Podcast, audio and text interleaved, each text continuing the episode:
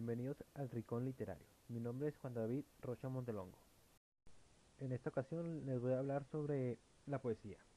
La poesía es un género literario considerado como una manifestación de la belleza o del sentimiento estético, por el medio de la palabra en verso o en prosa.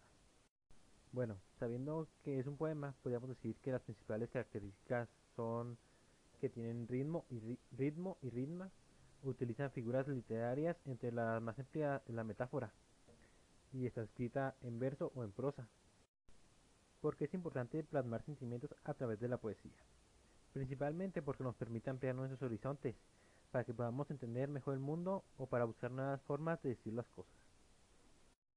Un ejemplo de los autores mexicanos fue José Emilio Pacheco. Él nació el 30, el 30 de junio de 1939 en la Ciudad de México. Falleció el 26 de enero de 2014 a los 77 años, 74 años, perdón, en la Ciudad de México. Obviamente su nacionalidad es mexicana. Uno de sus poemas es Gota de lluvia. Una gota de lluvia tiembla en la enredadera.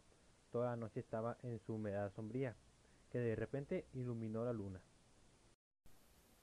Otro poema de José Emilio Pacheco se llama Indeseable y dice así.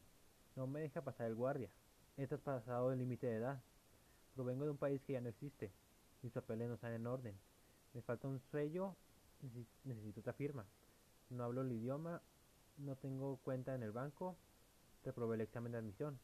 Cancelaron mi presupuesto de, de la gran fábrica. Me desemplearon hoy y para siempre. Crezco por completo en influencia. Llevo aquí en este mundo largo tiempo y nuestros amos dicen que ya es hora de callarme y hundirme en la basura.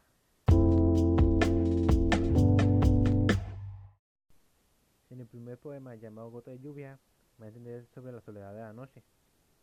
Es un poco extraño, pero es lo que me da a entender. Y el segundo poema, Indeseable, desde mi punto de vista, el poema habla sobre la desigualdad y desinjusticia por la diferencia de edad de un señor de mayor de edad. Bueno, esta fue una pequeña descripción sobre la poesía y algunos ejemplos de ella. Bueno, por mi parte es todo. Adiós.